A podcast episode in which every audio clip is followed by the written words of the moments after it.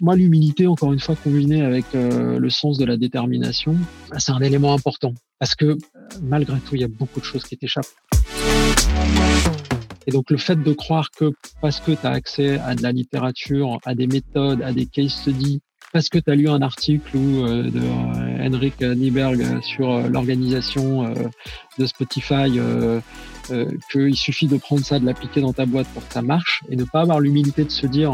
Quel est le contexte de mon entreprise?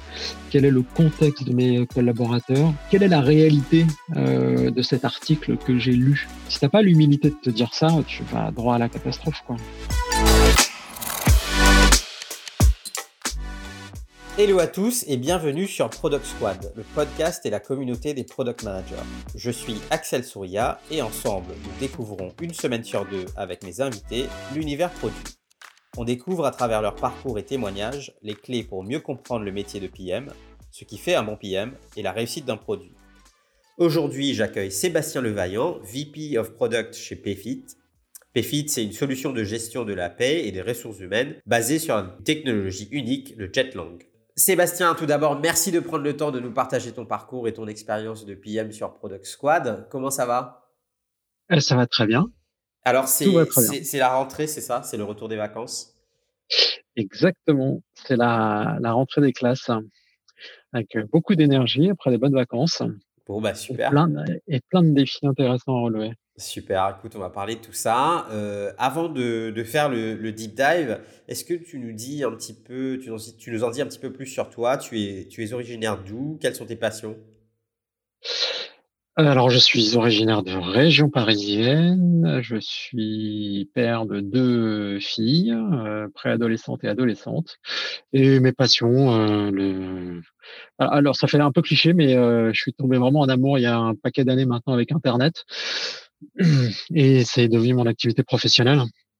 Mais sinon, mes passions du moment, c'est la moto, la boxe, et quand j'ai le temps, de la lecture. Et j'ai découvert pendant les vacances les bienfaits du yoga. Ah, top. Voilà. Et tu en termes de lecture, tu lis plutôt quoi? Ouais, alors en termes de lecture, moi j'ai des auteurs historiques qui me suivent depuis longtemps. Donc un auteur pareil, c'est un peu cliché, mais qui a eu un vrai impact important sur ma vie. J'avais 22-23 ans, c'est quand j'ai lu le Mythe de Sisyphe de Camus, et, ouais. Et depuis il me suit toujours. Là, dernièrement, je relisais Noce. J'adore ça.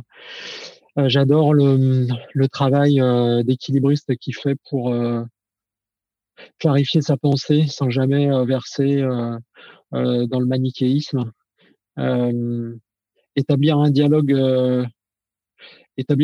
honnête, fructueux, délicat avec les faits et des réalités qui des fois sont complexes à appréhender. C'est quelque chose qui à son époque était compliqué à mener, et c'est souvent une source d'inspiration. Et en même temps, c'est toujours cette pensée solaire, ce qu'il appelle la pensée de midi, attiré par les belles choses. C'est un homme du Sud, attiré par les femmes, attiré par le soleil, attiré par la vie au grand air.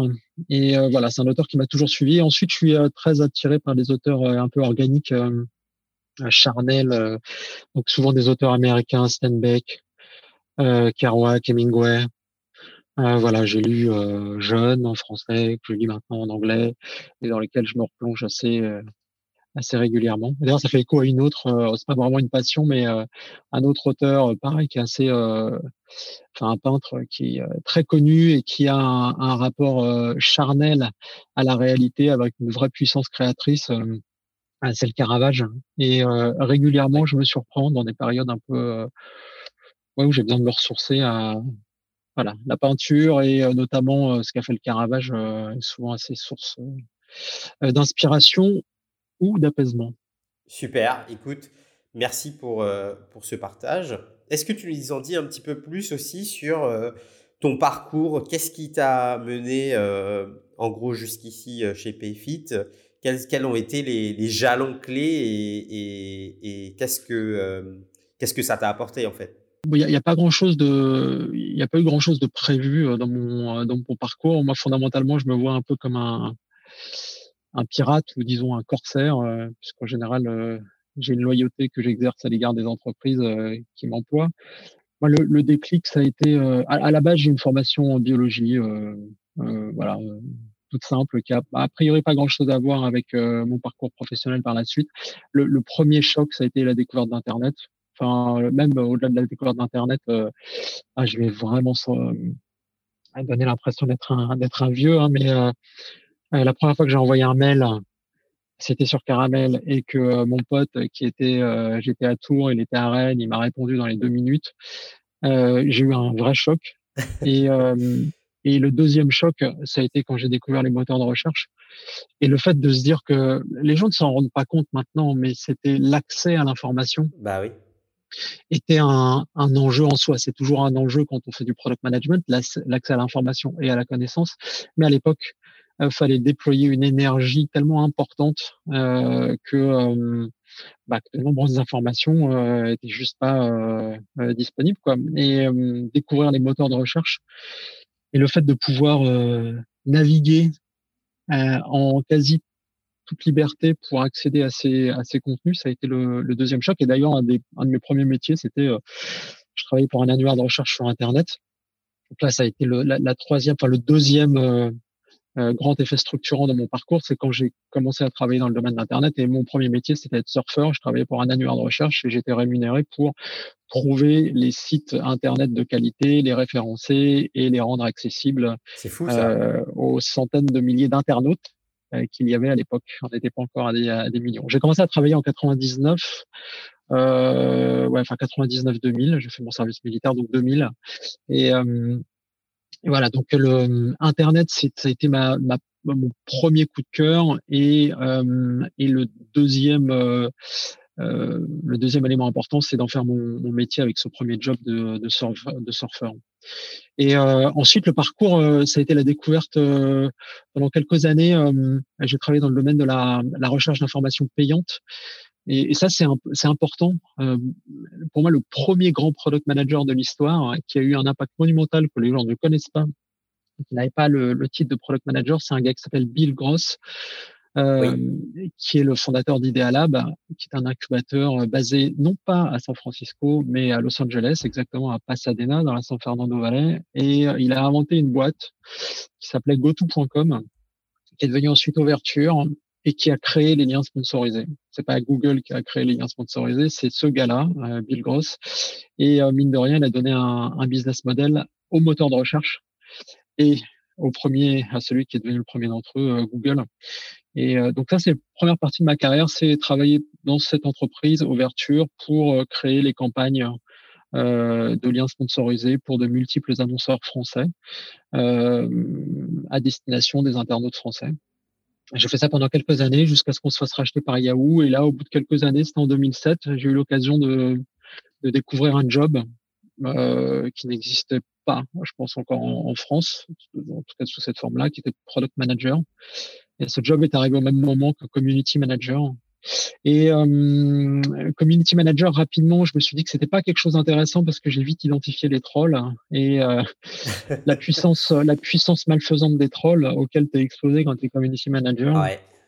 Et par contre, product manager, ça me paraissait suffisamment flou et ambitieux pour me dire qu'il y avait quelque chose à faire pour satisfaire ma curiosité. Et l'envie de me mettre à l'amende aussi, parce que j'ai commencé dans le domaine d'Internet, parce que tu faisais pas carrière, tu savais pas exactement ce que tu allais y faire, mais tu avais possibilité de découvrir un nouvel Eldorado. Et là, au sein de ce nouvel Eldorado, c'était de découvrir un nouveau job, product manager. Et donc ça a été un impact important qui a pour le coup structuré l'ensemble de ma carrière professionnelle par la suite.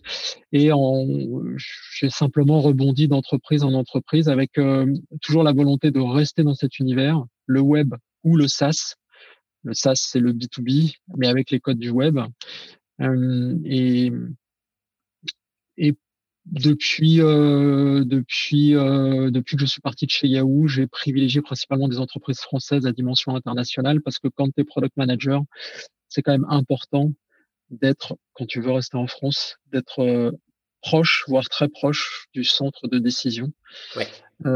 Et donc, du coup, j'ai toujours privilégié des entreprises françaises à dimension internationale dans l'univers du B2C ou du B2B, avec un gros rapport affectif avec le e-commerce. J'ai fait plusieurs entreprises dans ce domaine-là. Et ce qui m'a rapproché de Payfit, finalement, c'est un autre élément qui a structuré toute ma carrière professionnelle, c'est les coups de cœur sur les projets et sur les personnes. Et en fait, on s'est croisé avec Florian, l'un des cofondateurs de Payfit, dans des événements liés au product management, mais aussi parce que nos bureaux étaient dans le même immeuble. D'accord. Et on a commencé à échanger. Il avait besoin d'un peu d'accompagnement, de discussion. Enfin, il souhaitait discuter sur quelques points pour structurer son équipe. Et à un moment, il a choisi d'étoffer son équipe produit. Il a recruté une responsable du design, un responsable de l'ingénierie et un responsable du product management. À l'époque, moi, j'étais chez Weekendesk, une agence de voyage en ligne sur laquelle j'avais un poste de DGA et avec des vrais enjeux super intéressants, une équipe formidable. Mais j'ai eu le coup de cœur sur Florian, sur le projet Payfit, et je me suis dit tiens, c'est le moyen de tester encore mes limites et peut-être modestement d'apporter un peu de savoir-faire à ces équipes qui ont besoin de monter en puissance. Voilà comment ça s'est fait. Super. Et ce coup de cœur pour Payfit, il est dû à quoi ? En fait, quelles ont été les composantes en fait de ce coup de cœur? C'était Florian lui-même, la personne, et puis quoi? Ouais, c'est Florian et le projet en fait, le projet entrepreneurial. Et l'autre élément important, c'est que Payfit résout un problème assez prégnant et capital pour pas mal d'entreprises. Le problème de base qui est de faire facilement la paye de ses collaborateurs. Alors, la vision et l'ambition maintenant est plus importante que celle-ci, bien que continuer à faire correctement la paye pour ses nos entreprises clientes, c'est quand même une ambition en soi vu la complexité de ce secteur. Mais la combinaison du profil des cofondateurs, le projet entrepreneurial avec cette ambition de monter en puissance. Et troisièmement, le fait que l'on partait d'un problème important, prégnant, critique pour de nombreuses entreprises pour lequel on apporte une réponse qui fait la différence, quoi.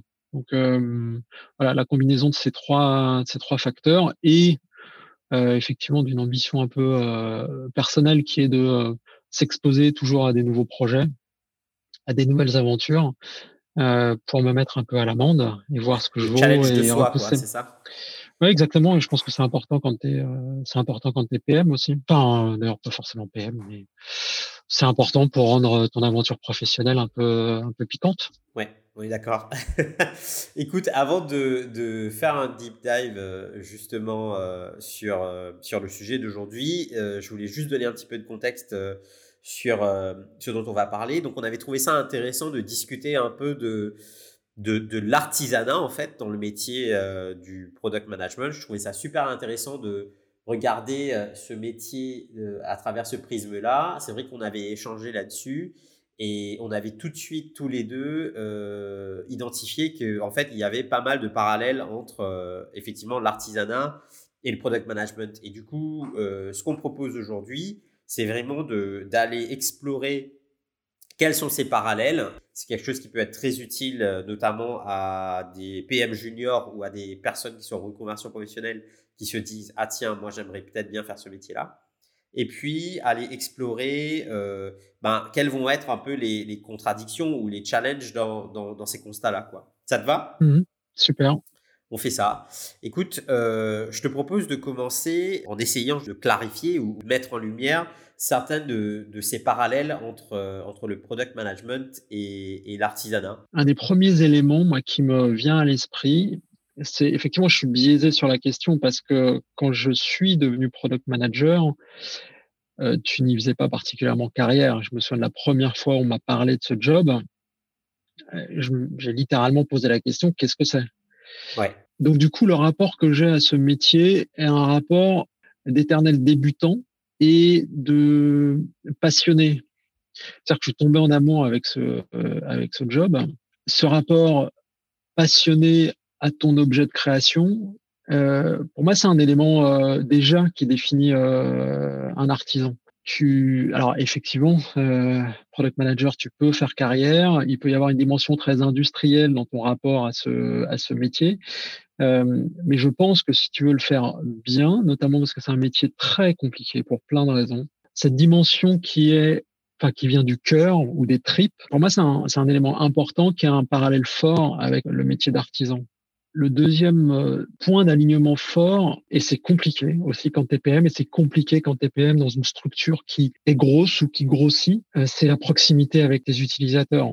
C'est pas pour autant que tu seras un bon PM ou que tu seras un bon artisan, mais un artisan a cette proximité avec ses utilisateurs. Alors tout le monde pense au plombier qui va venir chez soi, mais t'es proche de ta matière première, tu la travailles, et t'es proche de ton utilisateur. Même si, encore une fois, à travers ta fonction de PM, tes VP produits ou PM, t'as pas forcément le même contact avec les utilisateurs, suivant la taille de ton entreprise aussi, suivant le nombre de tes clients, t'as pas forcément toujours la même proximité, mais par contre, tu sais qu'il est important de rester en phase, de rester en connexion avec des artifices éventuellement, mais avec cet utilisateur. Ce que je trouve intéressant dans ce que tu dis, c'est que tu sais que c'est important. Moi, un constat que je fais, c'est que quand je discute avec des pairs, avec des product managers, on est tous d'accord pour dire oui, user centricity, il faut parler aux clients, etc. Et puis, on a tous une compréhension de cette discipline maintenant qui est plus mûre que ce qu'elle n'était auparavant, qui effectivement place l'utilisateur au centre de tout. Et en fait, quand je demande à ces mêmes personnes quelle est la dernière fois où tu as parlé à un client, souvent la réponse c'est il y a très longtemps en fait, il y a plus d'un mois et demi, il y a plus de 2 mois. Donc en fait, ce que tu dis sur cette capacité à être proche de tes utilisateurs, je pense que c'est vraiment la réalité du métier, c'est-à-dire que moi, ce que j'observe, c'est que plus tu pratiques ce métier dans des entreprises qui sont à échelle ou alors qui sont en train de croître de manière fulgurante, ça devient très compliqué pour toi en tant que PM de justement garder ce contact-là. Et ça, je pense que c'est une réalité auquel on est tous confrontés et on aimerait bien on peut trouver la solution, quoi. Non, c'est sûr. Et c'est pour ça que... je pense qu'il y a plusieurs réponses. À ça. Le premier élément, c'est d'accepter cette complexité. Ensuite, pour simplifier cette complexité-là, il y a plusieurs outils que tu peux utiliser. Alors, le premier, c'est ta propre indignation. Ça, c'est une dimension importante du job de PM. Ta propre indignation face à la situation. C'est-à-dire que tu te dis, bon, OK, tout le monde me dit que je dois être user-centric, que je dois bien connaître mon client, tout ça. La réalité, c'est que pour X raisons, je ne peux pas en voir autant que je le souhaite. Bah, tu peux décider à un moment de le faire. Moi, je me souviens quand j'étais chez PrestaShop, pour aider les PM à prendre cette décision, à agir, j'aurais fixé juste un objectif. C'est un peu stupide de faire ça, mais c'était aussi pour les libérer sur le fait de le faire, quoi. J'aurais fixé un objectif de nombre d'utilisateurs à rencontrer et ils devaient se débrouiller pour trouver ces points de contact. Donc, il y a cette indignation personnelle qui fait que tu te dis à un moment, bon, c'est pas possible, il faut que je parle à des clients, je me débrouille, je vais assister à des calls avec des commerciaux. Dans le domaine de la paye, l'avantage, c'est que moi, sur LinkedIn, j'ai pas mal de collègues ou d'anciens collègues qui vont me contacter régulièrement pour me faire des retours sur leur appréciation de Payfit. Donc, ça vient naturellement. Ensuite, un deuxième point qui est le choix qui a été fait chez Payfit, c'est d'avoir une approche en Triforce, donc d'avoir un département design qui soit assez fort aussi. On a plein de progrès à faire sur les différents aspects de notre pratique produit, mais tu vois, sur la création de clubs utilisateurs, la création de systématiques de story map, l'utilisation de personas, c'est un sujet qui est porté par Léa. Et l'idée, c'est de se dire, oui, OK, en tant que PM, peut-être que ça va être difficile pour toi d'aller à la rencontre des utilisateurs maintenant, Il y a d'autres proxys, d'autres outils que l'on peut utiliser grâce au travail de l'équipe design et qui vont te permettre en tant que PM de rester connecté aux besoins des utilisateurs. Et le troisième point qui est souvent sous-exploité totalement dans toutes les entreprises, c'est les retours utilisateurs déjà existants. Enfin, moi, je vois, il y a un enjeu assez fort chez Payfit, c'est de se dire, ok, comment est-ce que, plutôt que d'aller susciter de nouveaux contacts avec les utilisateurs, on a une matière première qui est disponible. La matière première, c'est tout ce qui arrive via Salesforce, via le pipe des commerciaux, toutes les démos qui ont lieu et les retours des prospects. Et deuxièmement, l'ensemble des tickets qu'on a dans Zendesk. Donc là, tu as une masse assez informe de retour utilisateur, que ce soit prospect ou client. Comment donner du sens à ça? Donc, tu as déjà de la plomberie. Comment est-ce que tu agrèges l'ensemble de ces données et comment est-ce que tu en tires du sens? Et là, il y a un travail que l'on effectue là-dessus. Et c'est une source d'influence. Donc, aller rencontrer des clients, des utilisateurs, c'est sûr que ça devient compliqué au bout d'un moment. Pour autant, je pense qu'on peut le faire à son échelle personnelle, en exerçant une forme d'indignation, en se disant c'est pas normal, il faut que je vois plus de monde.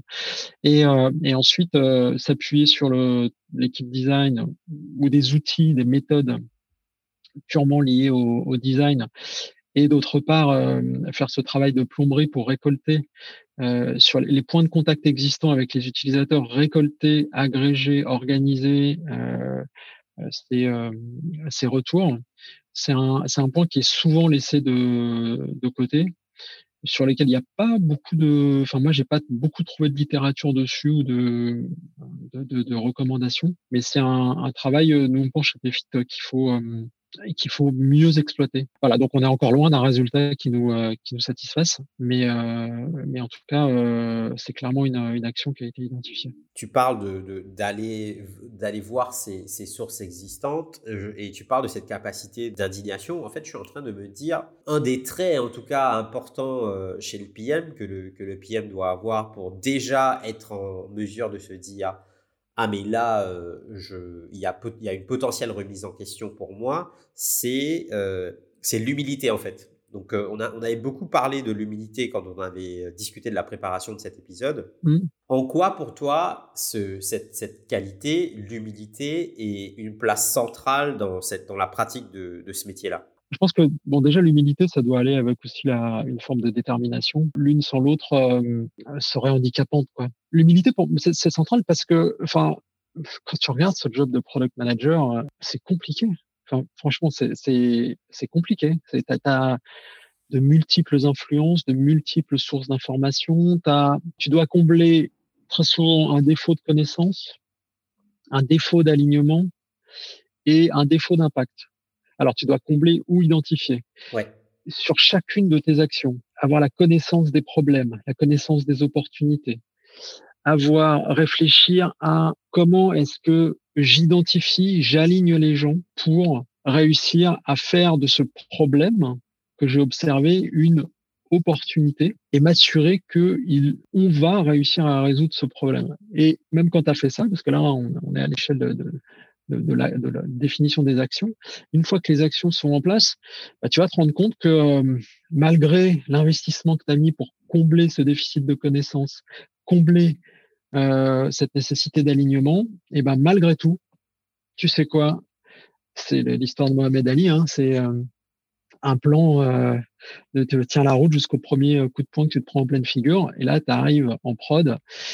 Et puis, tu as mitigé les risques parce que si tu n'avais pas fait ce travail en amont, tu serais quasiment sûr de pas atteindre tes objectifs. Mais malgré tout ce travail, malgré tout cet investissement, le terrain ne te donne pas complètement raison. Ouais. Et tu as des comptes à rendre à tout le monde.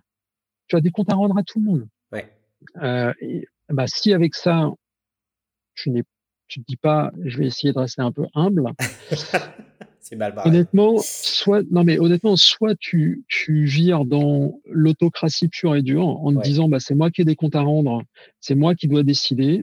Et je rigole à peine en disant ça. Moi, je me souviens de débats en 2006-2007 où je me souviens avec un product manager anglais qui travaillait chez Yahoo et qui se posait, alors c'était une question rhétorique, mais c'était pas product manager, le CEO de son produit, c'était est-ce que le product manager ne doit pas se comporter comme un dictateur ? En assumant les conséquences néfastes de son comportement, mais quitte à devoir assumer la responsabilité sur l'ensemble de la chaîne de la création de chaîne de valeur, pourquoi ne pas se comporter comme un dictateur pour être sûr qu'au moins les gens fassent comme tu souhaites qu'ils fassent. Et ou l'extrême inverse, qui est le product manager fallo, quoi. C'est-à-dire que qui va pas avoir de conviction, qui va essayer de s'adapter continuellement aux uns aux autres, mais qui dans le meilleur des cas va proposer un consensus mou. Et donc moi, l'humilité, encore une fois, combinée avec le sens de la détermination, c'est un élément important, parce que malgré tout il y a beaucoup de choses qui t'échappent. Et donc le fait de croire que parce que tu as accès à de la littérature, à des méthodes, à des case studies, parce que tu as lu un article de Henrik Kniberg sur l'organisation de Spotify, qu'il suffit de prendre ça, de l'appliquer dans ta boîte pour que ça marche, et ne pas avoir l'humilité de se dire « Attends, quel est le contexte de mon entreprise ? Quel est le contexte de mes collaborateurs ? Quelle est la réalité de cet article que j'ai lu ?» Si t'as pas l'humilité de te dire ça, tu vas droit à la catastrophe, quoi. Donc, et en plus, pour faire écho à cette notion d'artisan, ce que j'aime bien dans ce travail d'artisan, c'est pour moi l'humilité, ça va avec la résilience aussi, et du coup avoir l'humilité de se remettre en cause, de remettre en cause ses méthodes, de remettre en cause ses croyances, c'est un élément qui me paraît assez fondamental. Encore une fois, s'il est bien équilibré avec un fort sens de la conviction et de la détermination, parce que sinon tu es trop fragilisé, quoi. Tu dis que le métier de PM, c'est quand même un métier qui est difficile, mais je trouve qu'il est aussi difficile parce que c'est un métier où le schéma fonctionnel et organisationnel de ce métier-là n'est pas comme celui de beaucoup d'autres métiers. Par exemple, moi je trouve que c'est un métier où, je dis souvent, tu as aucune autorité, mais tu as toute la responsabilité. Donc, c'est-à-dire, tu n'as pas de pouvoir. Par contre, si quelque chose va mal ou ne se passe pas bien, c'est pour toi, en fait. Et cette espèce de si tu regardes, en fait, sur les postes adjacents dans la même entreprise, tu vois que tu pourrais percevoir ça comme une sorte de déséquilibre. C'est ça aussi qui fait que ce métier-là est compliqué, non ? Oui, alors après, tu as quand même un fort pouvoir d'influence et de prescription quand tu es product manager. C'est-à-dire, moi, c'est un des éléments qui fait que je préfère le terme de product manager à product owner sans faire une guerre de religion, tout ça, parce que c'est assez stérile, et puis ça date d'il y a 10 ans, et puis tu as des product owners qui sont des vrais product managers, tout ça, mais dans la définition de base de product owner, c'est vraiment un symptôme d'une méthode de delivery, Scrum. Voilà, donc quand on connaît un petit peu son histoire, product owner, c'est la delivery. La delivery, c'est un aspect de la chaîne de création ou du cycle de création de valeur, et qui laisse complètement de côté le fort pouvoir de prescription et d'influence qu'a un product manager en amont du cycle. Donc même si effectivement on n'a pas la responsabilité hiérarchique sur l'ensemble des fonctions avec lesquelles on travaille, et des fois on se retrouve à devoir dealer directement avec un board, un CEO, et on a des comptes à leur rendre en direct, pour autant on a un fort pouvoir de prescription. Donc faut pas non plus minorer notre pouvoir d'influence, mais oui, c'est vrai que on évolue dans un entrelac de contraintes, d'intérêts qui peuvent être divergents, et en plus effectivement quand ça va pas, t'es quand même la tête très visible, parce que très souvent dans les équipes ça va être le product manager, même si encore une fois chez Payfit il y a des équipes qui réussissent vraiment bien à faire ça, faire monter en puissance les designers, les devs aussi, pour même en termes de communication. Mais c'est vrai que très souvent, le product manager va être un peu la tête visible. Donc, ouais, ça expose à des contraintes, des responsabilités, un poids des responsabilités aussi assez important. C'est vrai, c'est atypique. On a l'exemple quand même aux US de product managers qui ont pris la tête de grandes entreprises. Hein, donc, Sundar Pichai chez Google. Bon, voilà, un ancien PM. Donc, tout le monde a ça en tête. On a parlé de ce côté artisan. On a parlé de l'humilité, du combo humilité et détermination. On a parlé de cette capacité à toujours s'indigner. Mais je me dis, il y a aussi les contraintes inhérentes du métier qui sont, par exemple, le fait que tu es sur un métier qui te demande beaucoup, qui est difficile et où tu n'as pas beaucoup d'autorité. Donc, comme tu dis, tu as de l'influence, mais tu n'as pas d'autorité, tu n'as pas de pouvoir. Par contre, tu es la personne qui représente le produit. Donc, c'est marrant parce que pourtant, c'est super évident.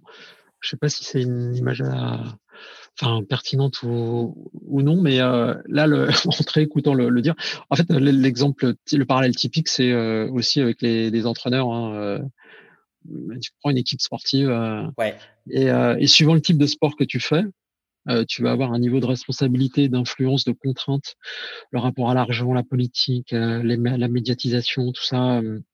Plus ou moins important, mais un entraîneur, quand tu vois, il a un fort pouvoir d'influence, évidemment un fort pouvoir de prescription. Ouais. Pour autant, il n'est pas sur le terrain.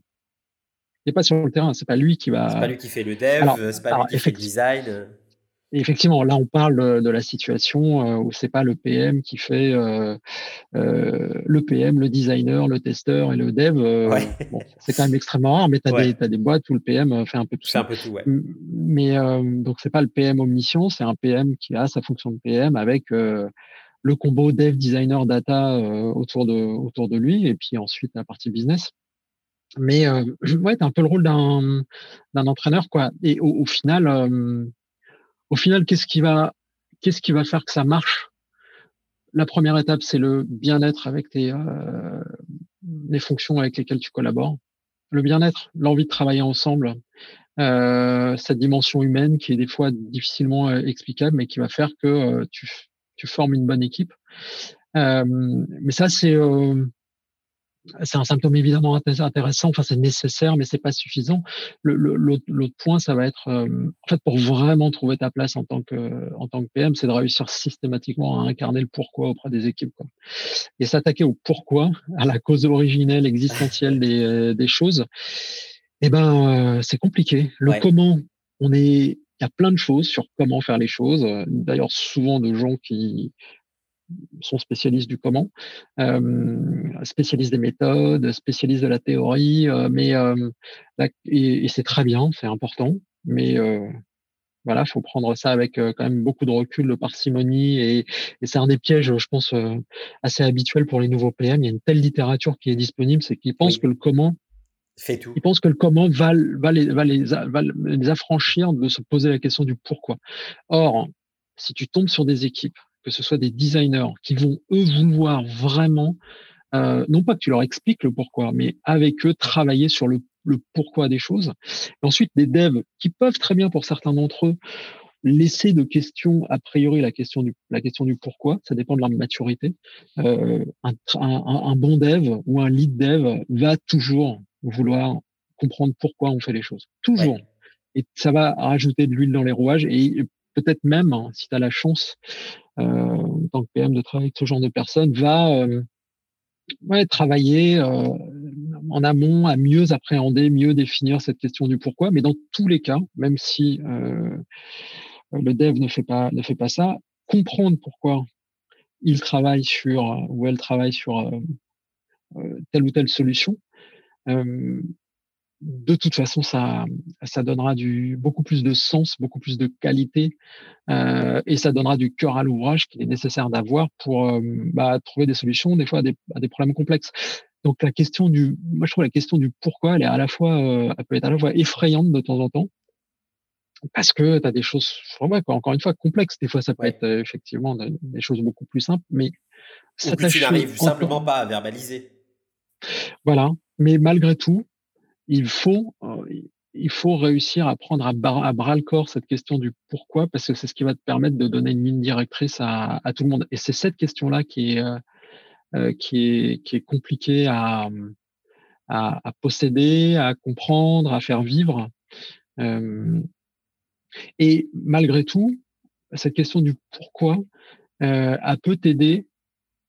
Alors, encore une fois, c'est compliqué, mais elle va pouvoir t'aider à gérer des situations un peu complexes. Ouais.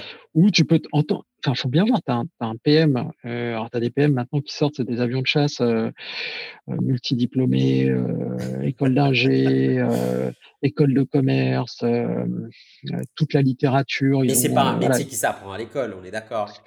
Non, je pense qu'il y a des méthodes, mais il y a quand même des façons de penser, voilà. Il faut des bases, quoi. Il faut avoir un peu de méthodo, c'est sûr. Ouais, et puis sur la puissance analytique, oui, l'intelligence pure. Après, la dimension qui est beaucoup plus complexe, ça va être sur toute la dimension humaine, que ce soit dans la relation avec les autres. Oui. Alors, dans le bon sens du terme, un sens politique, développer un sens politique. Donc, dans le bon sens du terme, c'est un sens de l'influence. Ouais. Je vois rien de machiavélique. Enfin, il n'y a rien de machiavélique dans la formulation de sens politique. Ça, je pense que c'est des choses qui peuvent s'apprendre pas forcément à l'école. C'est l'école de la vie, souvent. Donc, de toute façon, tu as des PM qui arrivent, qui sont très compétents sur la façon de travailler avec des designers. Avoir une pensée de designer, c'est quand même assez magique. Quand tu vois ce que Rémi Guyot, le VP de Blablacar, fait, Rémi d'ailleurs, qui doit sûrement nous écouter. Ouais, c'est non mais tu vois, moi je crois que c'est un des premiers bons indicateurs quand il a pris ce poste, d'avoir un designer qui devient VP produit, ils ont une façon d'intégrer le pourquoi des choses. Je pense qu'ils apprennent peut-être à l'école ou qu'ils peuvent apprendre à l'école, parce qu'il y a des méthodes pour ça. Mais de toute façon, ce qui est sûr, c'est que sur la question de comment tu gères le rapport avec des fonctions avec lesquelles tu dois travailler, sur lesquelles tu n'as aucune influence hiérarchique, et auprès desquels tu vas avoir des comptes à rendre. Une des façons de résoudre ça, au-delà de la méthode, au-delà du sens politique des choses, des interactions humaines, tout ça, il y a l'incarnation du pourquoi. Et quand je disais tout à l'heure détermination, la détermination naît de la conviction, et les convictions doivent naître de ce questionnement perpétuel du pourquoi des choses. Et l'idée, c'est pas forcément d'avoir tout le temps des réponses définitives, mais en tout cas, d'être dans le questionnement perpétuel et dans la perpétuelle évaluation de réponses à apporter. Et si ça, tu l'incarnes en tant que PM, et qu'en face de toi, tu as des gens qui comprennent la difficulté de ton boulot, qui savent qu'il est nécessaire d'avoir un PM, franchement, tu trouveras toujours ta place. Surtout si derrière, tu as, encore une fois, un bagage méthodologique, analytique qui est présent. Mais effectivement, quand tu as un PM, tu as 25-26 ans, tu te retrouves face à un founder ou un CEO et que tu dois réussir à lui expliquer ou défendre une démarche qui soit beaucoup plus saine pour les utilisateurs et pour les équipes, et qui donc du coup soit beaucoup moins dépendante de son avis ou de son avis sur les choses, ou de ses propres convictions ou de ses opinions, mais qui naissent plus de la contradiction généreuse avec les utilisateurs. T'es le premier PM dans une entreprise qui a eu pour premier PM un CEO, un founder, et qui n'a pas en place une culture produit très forte. Tu te retrouves en tant que premier PM à devoir défendre une certaine vision de la culture produit à établir dans l'entreprise. Bah oui, c'est pas évident, et t'apprends ça nulle part, quoi. Ouais, on est d'accord. T'apprends ça nulle part. Non, on est bien d'accord. Je voudrais revenir sur deux petites choses là que tu dis qui me font aussi penser à l'artisanat, c'est-à-dire ce côté où tu reviens toujours au pourquoi. Ça fait un peu cliché comme ça, mais je pense un peu à la détermination et au dévouement qu'ont les artisans japonais dans leur travail, tu sais, qui adoptent cette philosophie qu'ils appellent le Kaizen, donc cette capacité à toujours s'améliorer et toujours se remettre en question. Ça me fait penser à ça. Et puis, la deuxième chose qu'on a abordée, c'était cette maturité et cette compréhension de la delivery aujourd'hui. Donc, on a parlé de la masse critique qui existe autour de la connaissance, de la documentation autour de la delivery, donc sur le comment des choses. Par contre, sur le pourquoi et sur la discovery, je pense qu'il y a un vrai déficit de maturité. Donc, je parle, par exemple... Je regarde aujourd'hui le nombre d'entreprises, et je dis ça en rentrant de 5 années à Londres, je regarde les entreprises françaises aujourd'hui où il y a un user researcher, ou quelqu'un qui vient plutôt du monde de la psychologie ou du design. Je trouve qu'il y a un déficit là-dessus, et c'est pas vraiment, il n'est pas vraiment pour moi une question de faire une critique, mais c'est juste pour observer que c'est une question de maturité, c'est-à-dire que tu aurais regardé il y a 7 ans, 8 ans à Londres, il y avait le même souci. C'est juste que je me demande comment les gens vont faire, comment les entreprises en fait vont faire ce virage-là en France, de se dire, mais en fait, la différence entre un produit qui juste fonctionne et un produit qui déchire tout, entre guillemets, c'est vraiment ta capacité à comprendre le pourquoi. Enfin, en tout cas, c'est ma conception de la chose. Quelle est ta conception de ce truc-là, du coup ? Sur la question du pourquoi et comment l'incarner, on en a parlé un peu au début aussi, hein, mais là, chez Payfit, je pense déjà le fait, dans toutes les discussions, tu vois, Léa, c'est la patronne de tout le département design, elle est... voilà, on est au même niveau. T'as un VP Product Management, un VP Design, une VP Design et un VP Engineering. Elle est présente dans toutes les conversations. Elle incarne complètement cette vision-là. Et on a mis en place un design studio. On a des user researchers. On a des designers dans toutes les équipes. Donc, à travers la fonction, on est équipé des fonctions nécessaires. À travers les process, c'est une équipe assez jeune, hein, c'est une équipe, toute l'équipe produit globale de Payfit, globalement, elle a été mise en place fin d'année 2019, début 2020, donc c'est des équipes qui sont quand même assez neuves, mais donc on a les fonctions, on a les process qui s'établissent avec un dialogue fructueux entre PM, designer, dev, et ce dialogue fructueux tourne toujours autour du pourquoi, et même sur des sujets liés aux API, par exemple. Là, l'équipe qui est en charge de ça chez nous, c'est a beaucoup divergé en amont pour se tourner autour de cette question du pourquoi. Donc, ces fonctions existantes dans l'organisation, PM, designer, dev, avec le même niveau de responsabilité, le même niveau hiérarchique, les process qui doivent te permettre. Un des process forts qu'on a poussé au début, c'est le process en double diamant. Donc voilà, la première partie du diamant, c'est quand même la question tu tournes autour du problème. Du pourquoi, ouais. Et tu diverges beaucoup, tu te forces à reconverger derrière. Hein, mais donc à travers les process, alors on a fait un peu à notre sauce, on a un double diamant, mais on a cumulé ça, on a combiné ça avec un modèle que je connaissais, que j'aimais bien, qui avait été développé par Xing et qui tourne autour de l'art du briefing. Il a un document de cadrage. Ouais. Avant la première discovery et après une sorte de problem statement, c'est ça ? Exactement, mais que tu fais pour justifier le fait même de rentrer dans ton double diamant, ouais. Et que tu vas remettre à jour à la sortie de ton premier diamant. Donc avec des hypothèses business aussi. Exactement. Donc encore une fois, donc on a vu les fonctions qui permettent d'entretenir la question du pourquoi, parce que t'as des fonctions qui sont bien occupés. C'est pas un PM qui doit faire le designer et le PM. Tu as un PM, un designer, un dev, le business aussi qui est présent, la data. Et donc, tu as à travers ces fonctions et ces points de vue différents sur les choses, ces corpus méthodologiques, ces paysages mentaux différents parce qu'ils occupent des fonctions différentes, le fait qu'elles soient représentées, ces fonctions-là, induisent un questionnement plus profond sur les choses. Les process ensuite derrière, bon là c'est l'exemple du double diamant, c'est des process un process autour de effectivement l'établissement du problème, et ensuite Là, c'est les choses qu'on est en train de mettre en place en ce moment, mais alors, c'est pas très sexy, hein, mais je me souviens chez Yahoo, donc j'étais PM entre 2006 et 2010 sur des produits communautaires grand public. Bah, j'ai le souvenir à Londres, il y avait des focus group qui existaient. On avait un laboratoire dans lequel certains utilisateurs venaient et on pouvait les observer.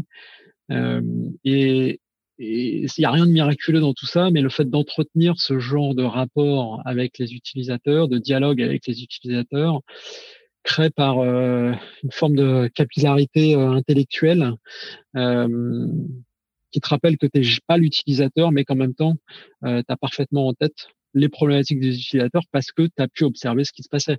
Il y a les designers de l'équipe de Léa qui nous font régulièrement, on utilise Full Story pour faire des enregistrements vidéo, c'est des sessions popcorn et on se regarde on a des synchros tous les...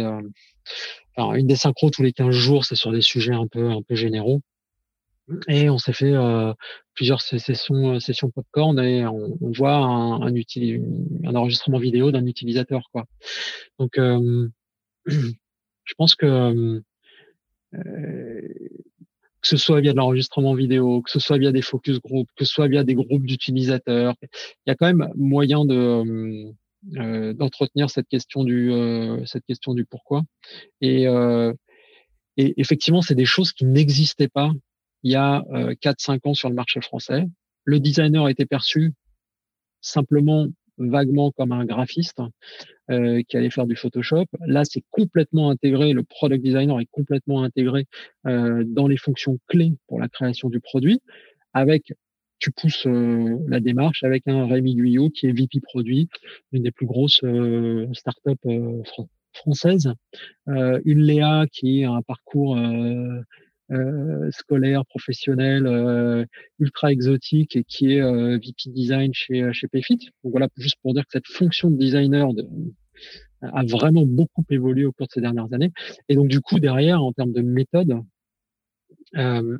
forcément le marché français va évoluer, quoi. Tu m'as parlé en fait de la capacité du ou de la head of product de pouvoir appréhender, faire évoluer 3 systèmes clés. Je trouvais ça intéressant comme framework de pensée. Est-ce que tu nous en dis un petit peu plus là-dessus? Tu avais parlé du système de coordination, d'information et de monétisation. Là, on a beaucoup parlé du pourquoi. Et encore une fois, c'est clé et c'est compliqué. Non, mais c'est vrai, ça peut souvent être des questions existentielles et suivant la structure dans laquelle tu arrives, il peut y avoir un rapport extrêmement émotif à la question du pourquoi.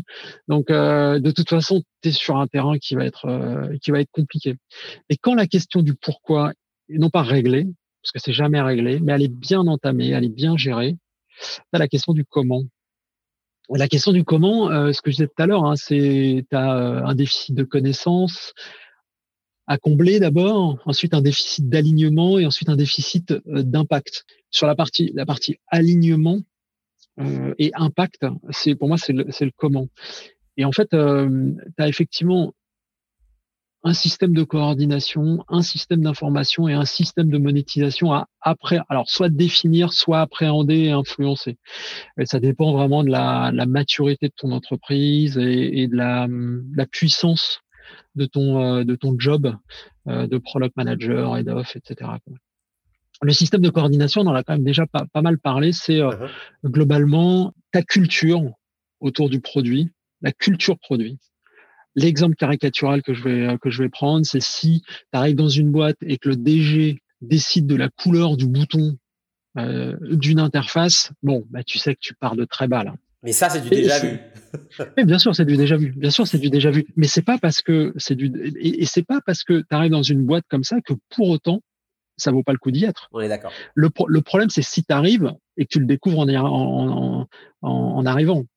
Ce qui est génial, c'est de pouvoir découvrir cette culture-là lors des entretiens. Et peut-être que pour te mettre à l'amende, pour te faire monter en puissance et aussi pour, tu vois, en toute humilité te dire, et un peu de détermination, mais en toute humilité te dire, bon, je vais faire face à un système qui est un peu compliqué, une culture qui est pas top, et je suis déterminé aussi parce que j'ai de l'expérience, parce que j'ai de l'ambition pour les entreprises françaises à venir dans cette entreprise et la faire changer, lui augmenter son niveau de jeu.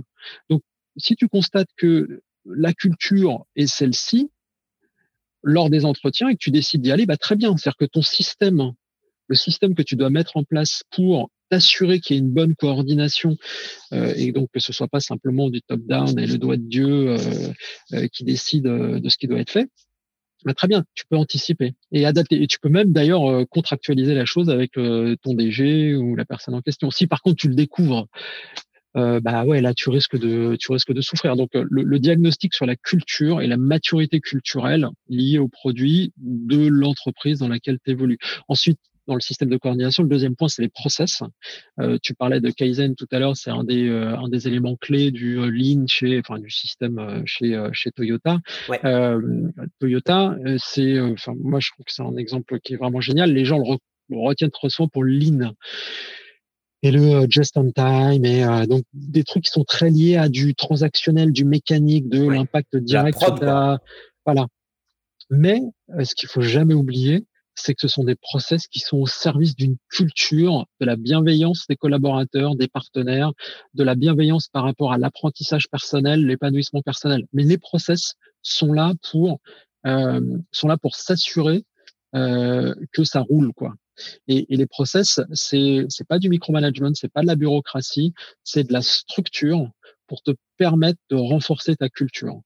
Et c'est ce qui va faire que t'auras pas besoin de déployer une énergie monumentale pour faire bouger les choses. Parce que la caricature, quand tu prends une culture qui est très autocratique, en mode Deus ex machina, le doigt de Dieu étant celui du fondateur, du DG, qui va décider de la vie ou de la mort jusqu'à la couleur d'un bouton, d'une interface. Le problème de ça, c'est que ton entreprise n'ira jamais, si tu te mets à la place du DG, c'est son entreprise n'ira jamais aussi loin que ses propres idées ou que la propre énergie qu'il est capable de déployer. Et qu'à chaque fois qu'il va vouloir quelque chose, il va falloir qu'il déploie une énergie importante. Et le problème, c'est qu'il va devoir le faire avec des gens qui sont capables d'accepter son comportement. Donc, c'est des gens qui, très souvent, faut pas se mentir, ça va pas être le haut du panier, quoi, pour supporter ça. Ouais. Et donc, du coup, tu es dans un processus complètement toxique, quoi. Donc, les process sont là pour renforcer ta culture et t'assurer que tu, au fur et à mesure, diminue l'énergie nécessaire pour aller vers la prod et pour tester des choses. Et ensuite, t'as les compétences. Alors, encore une fois, là, on est dans une situation chez Payfit luxueuse. On sait très bien qu'il faut un PM, designer, dev, data, mais c'est des compétences clés et c'est quand même compliqué d'avoir quelqu'un qui est capable de tout faire. Donc, ce système de coordination, ça me paraît assez important quand tu vas avoir des responsabilités managériales d'une équipe produit, d'avoir ça en tête, notamment dès les premiers entretiens, pour faire une évaluation de la situation. Ouais. Ensuite, en termes de système d'information, alors ce que je mets dedans, système d'information, c'est vraiment la dimension technique, liée au dev et liée au design.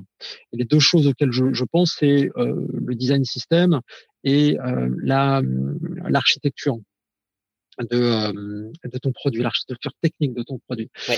Ça t'as pas en tant que PM, je trouve. Moi, j'aime beaucoup le combo CPO, CTO, toutes les boîtes dans lesquelles je suis passé. Quand ça a marché, au moins bien marché, c'est parce qu'il y avait un bon binôme avec le directeur technique ou un mauvais binôme. Mais du coup, être capable d'appréhender ce système d'information, encore une fois, dès les premiers entretiens, pour faire une évaluation. Tu auras des questions bêtes, c'est le nombre de bugs. Voilà, quel est le nombre de bugs que vous traitez et la croissance du nombre de bugs au cours des derniers mois, par exemple. Ça va être architecture modulaire ou non modulaire, le niveau des développements des API ou est-ce que c'est une architecture qui est en mode service ou pas. Après, encore une fois, c'est pas parce que ça n'est pas le cas, c'est pas parce que tu as un niveau de bug élevé que forcément faut pas y aller ou que le défi n'est pas intéressant, mais savoir quel est le niveau de ce système d'information. Parce que, encore une fois, tu peux avoir résolu la question du pourquoi, tu peux même avoir un super storytelling, tu peux même avoir un super charisme, exciter tout le monde et engager tout le monde pour aller... on va tous sur Mars. Voilà. Ouais. Pourquoi ? Parce que c'est une question existentielle et tu arrives à convaincre tout le monde. Si par contre, derrière, tu es même totalement incapable de construire un avion pour aller à 1000, 4000, 10 000 mètres d'altitude, bah, c'est une erreur professionnelle grave, quoi. Ouais. Et cette capacité à auditer, d'une part, et à travailler main dans la main avec les gens qui peuvent définir ce système d'information, encore une fois, que ce soit la direction technique ou la direction design, et dans la direction design, je pense particulièrement au design system, ça c'est un élément qui est important, parce que c'est ce qui va faire que les idées qu'on avait pour trouver une solution à des problèmes vont pouvoir aller en prod, et qu'il n'y aura pas une différence trop importante entre ce que tu avais en tête et ce qui va arriver en prod. Ce qui est intéressant dans ce que tu dis, même à plus petite échelle, tu vois, moi dans l'entreprise où j'étais précédemment, on a mis en place une méthode qui s'appelle Dual Track Agile, en fait, qui permet de rentrer le process de discovery sur la même vélocité que ton process de delivery. Donc, ça veut dire que si tu essayes de shipper quelque chose toutes les 2 semaines, ça veut aussi dire que toutes les 2 semaines, tu vas essayer d'apprendre, de découvrir quelque chose au niveau du produit. On se rend compte que quand tu rapproches le design et la technique, ça te permet aussi, et que la technique, les devs sont exposés à toutes les méthodologies de design thinking, qu'ils participent aux exercices de discovery, aux entretiens utilisateurs, etc.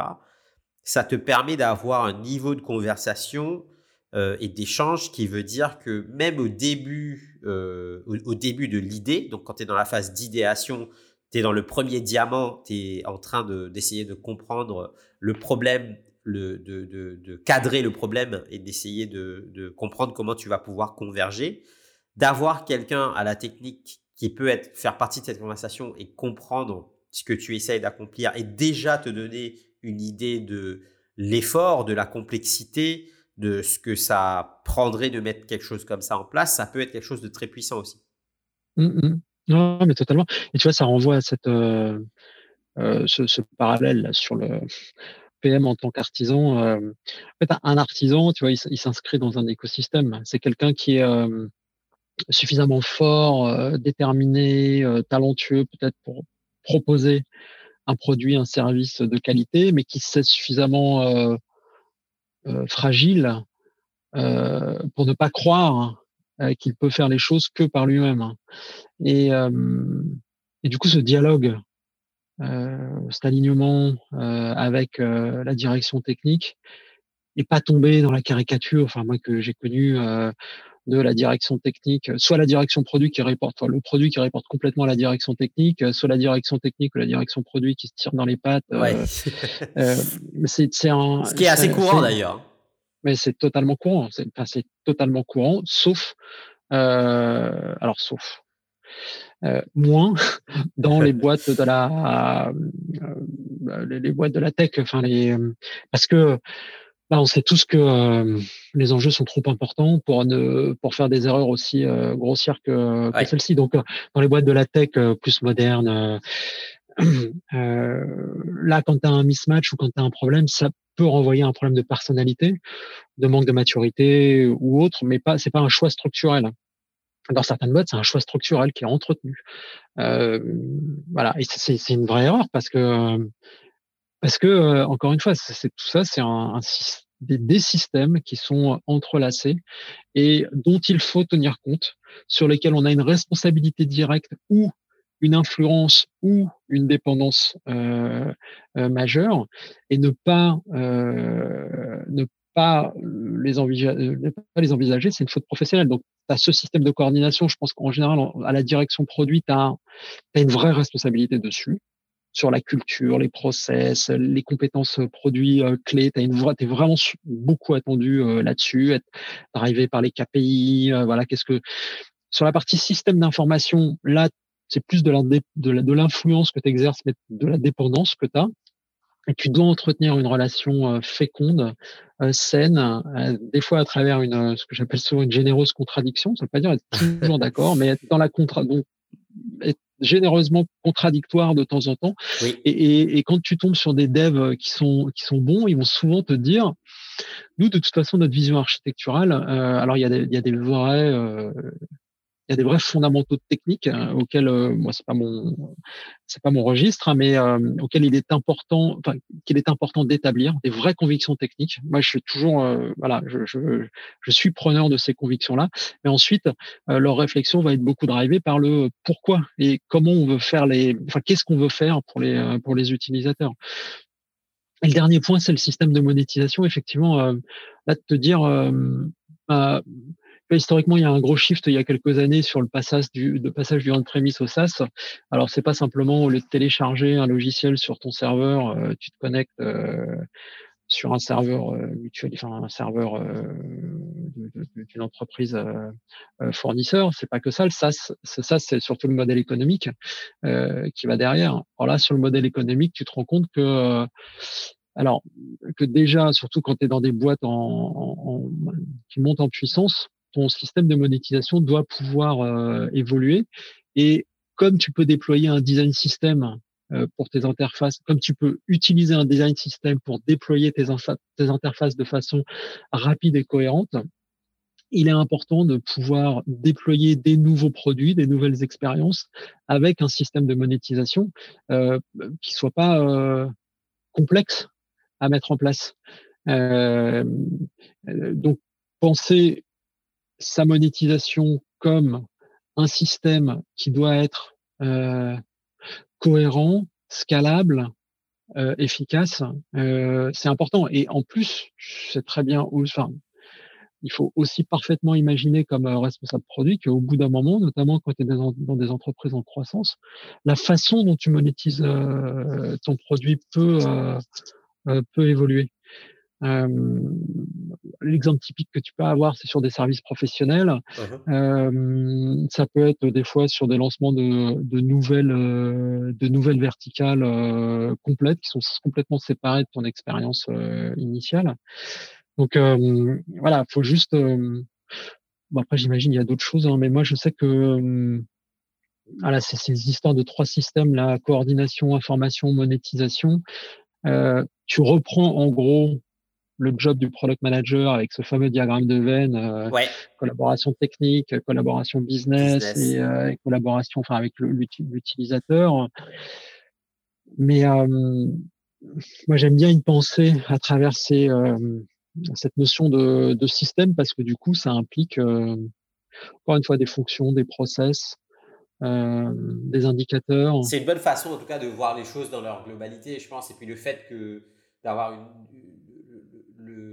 la possibilité d'avoir une approche systémique comme ça, ou en tout cas de pouvoir visualiser les choses comme ça, ça permet justement, et je pense ici particulièrement aux juniors ou à des PM qui ont quelques années d'expérience, de savoir comment mieux structurer leurs pensées et puis formaliser les choses. C'est quelque chose qui est quand même assez important.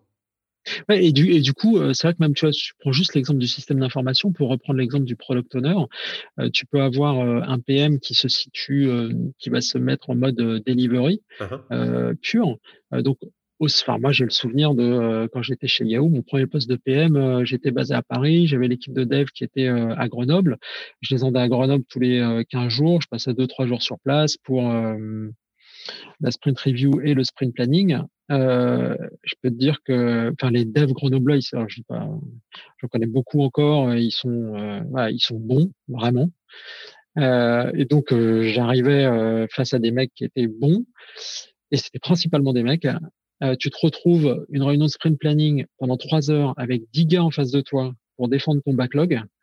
Là, tu te dis, je suis vraiment au service des devs, quoi. Je suis vraiment au service des devs. Et puis, il vaut mieux être bien préparé. Non, mais alors, faut être préparé, c'est clair. Mais après, l'autre truc aussi, c'est de se dire, tu n'es pas qu'au service des devs. Ouais.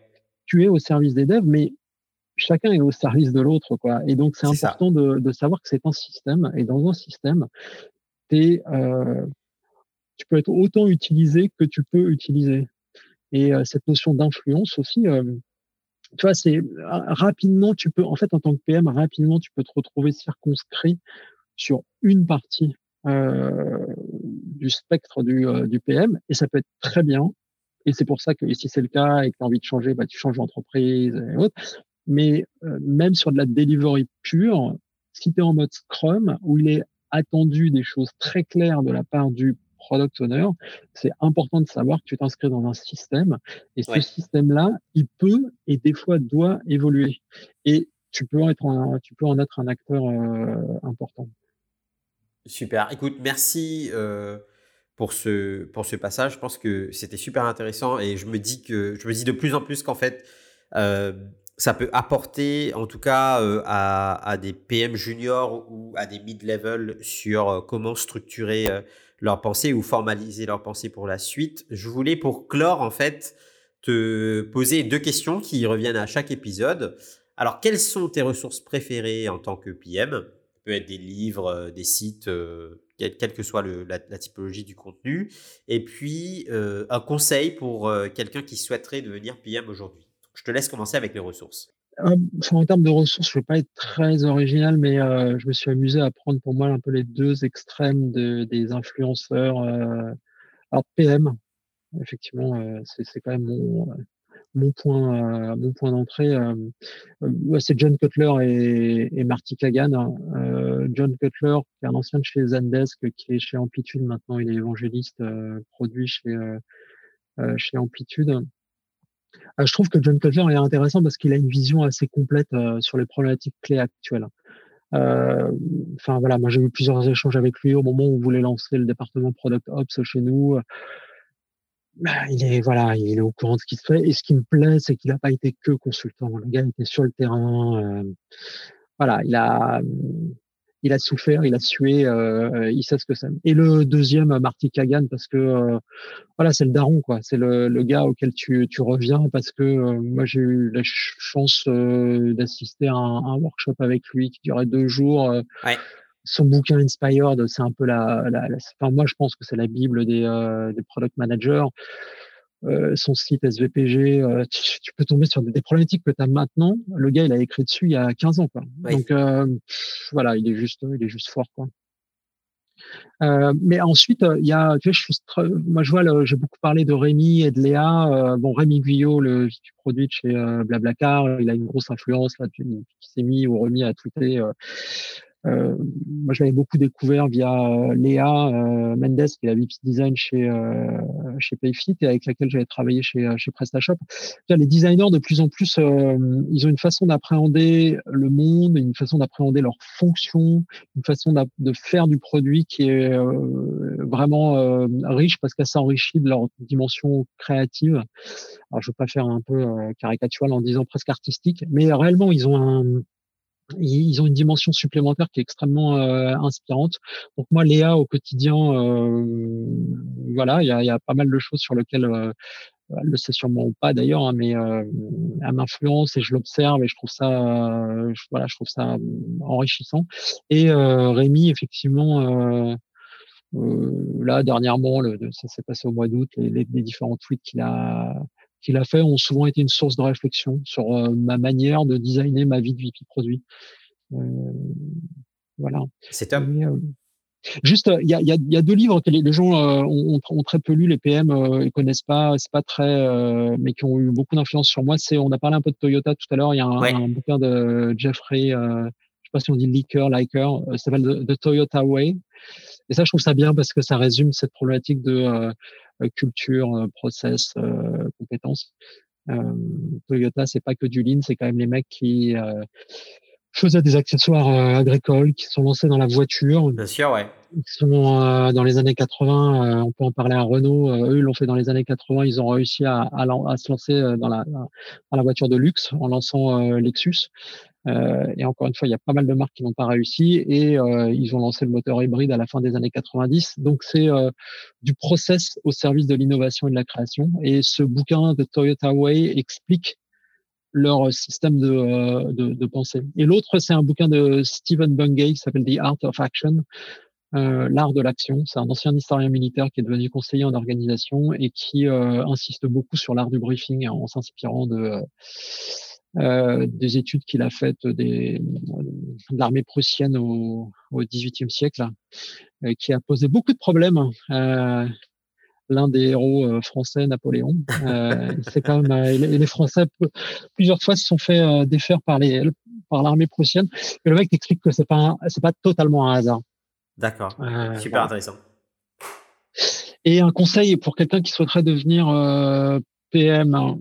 Ouais, alors c'est un peu, ça va faire un peu illuminé, mais il y a une citation que j'aime bien, qui est de, je crois que c'est Nietzsche, si mes souvenirs sont bons, c'est qui dit « Il faut avoir du chaos en soi pour accoucher d'une étoile qui danse ». Mon point, c'est de dire, je pense que en tant que PM, vivre, apprendre, continuellement vivre en dehors. On parlait de sources d'inspiration au début, tout ça, mais voilà, entretenir sa curiosité, entretenir son appétit pour la vie, sous quelque forme qu'elle soit, son désir d'apprendre, l'humilité de garder un esprit du débutant et développer une espèce d'esprit martial de cette envie de bâtir des choses. C'est des éléments qui sont donc c'est une forme de chaos parce que tu es exposé à plein d'influences différentes, tu te remets en cause différemment, mais moi je pense que c'est la source de la création fondamentale et de la capacité à accoucher d'une étoile qui danse. Ça veut dire de la trouver, alimenter, entretenir ce pourquoi on travaille, pourquoi on va demander à des équipes de s'attaquer à des problèmes. Et c'est important d'entretenir un contexte. Enfin, c'est important d'entretenir cette capacité d'apprendre, cette volonté de bâtir et d'être en prise avec la vie, donc les utilisateurs, parce que c'est ce qui va te donner du contexte. Et le contexte est clé parce que la réalité, quelles que soient les méthodes, quelle que soit la littérature qui existe, les situations sont toujours différentes. Pas beaucoup, des fois. Elles sont pas beaucoup différentes, mais elles sont toujours différentes. Et le contexte est ultra clé. Et cette capacité à appréhender un contexte qui peut être chaotique, tout en faisant quelque chose qui est plus signifiant, cette compétence-là, je sais pas comment ça s'appelle, c'est ultra important. Et pour moi, ça ne vient que de ce dont on a parlé tout au long de ce podcast, et que j'ai résumé avec cette petite phrase de entretenir le chaos en soi pour accoucher d'une étoile qui danse. J'aurais pas fait mieux. Bon, j'espère que ça parlera. Ça peut paraître un peu fumeux tout ça, mais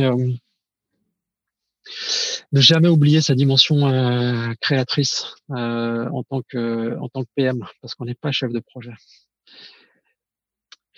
Voilà. Super.